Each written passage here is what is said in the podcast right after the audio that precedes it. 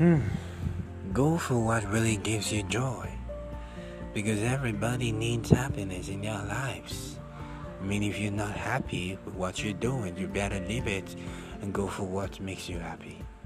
Because it's only there you can see your true greatness. I'm your boy Norris May. Thank you for listening. But for now, bye bye.